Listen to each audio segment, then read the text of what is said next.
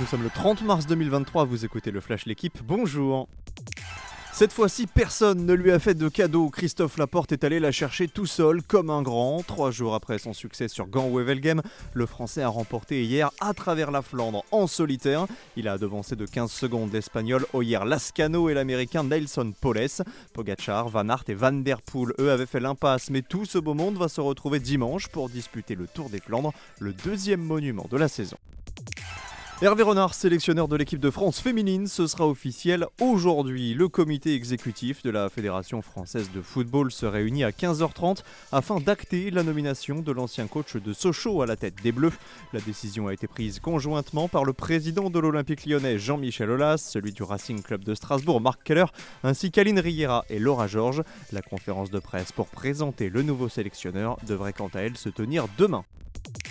Les filles de l'OL et du PSG parviendront-elles à rejoindre Barcelone et Arsenal dans le dernier carré de la Ligue des Champions?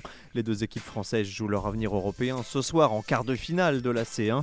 Le PSG d'abord se déplace à Wolfsburg à 18h45 avec un débours d'un but à remonter après la défaite 1-0 à l'aller.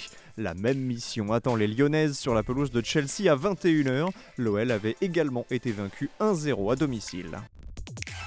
Les clubs français ont vécu une bien mauvaise soirée hier en Euroleague. Monaco a vu sa série de 5 victoires consécutives prendre fin sur le parquet de Kaunas, 79 à 70.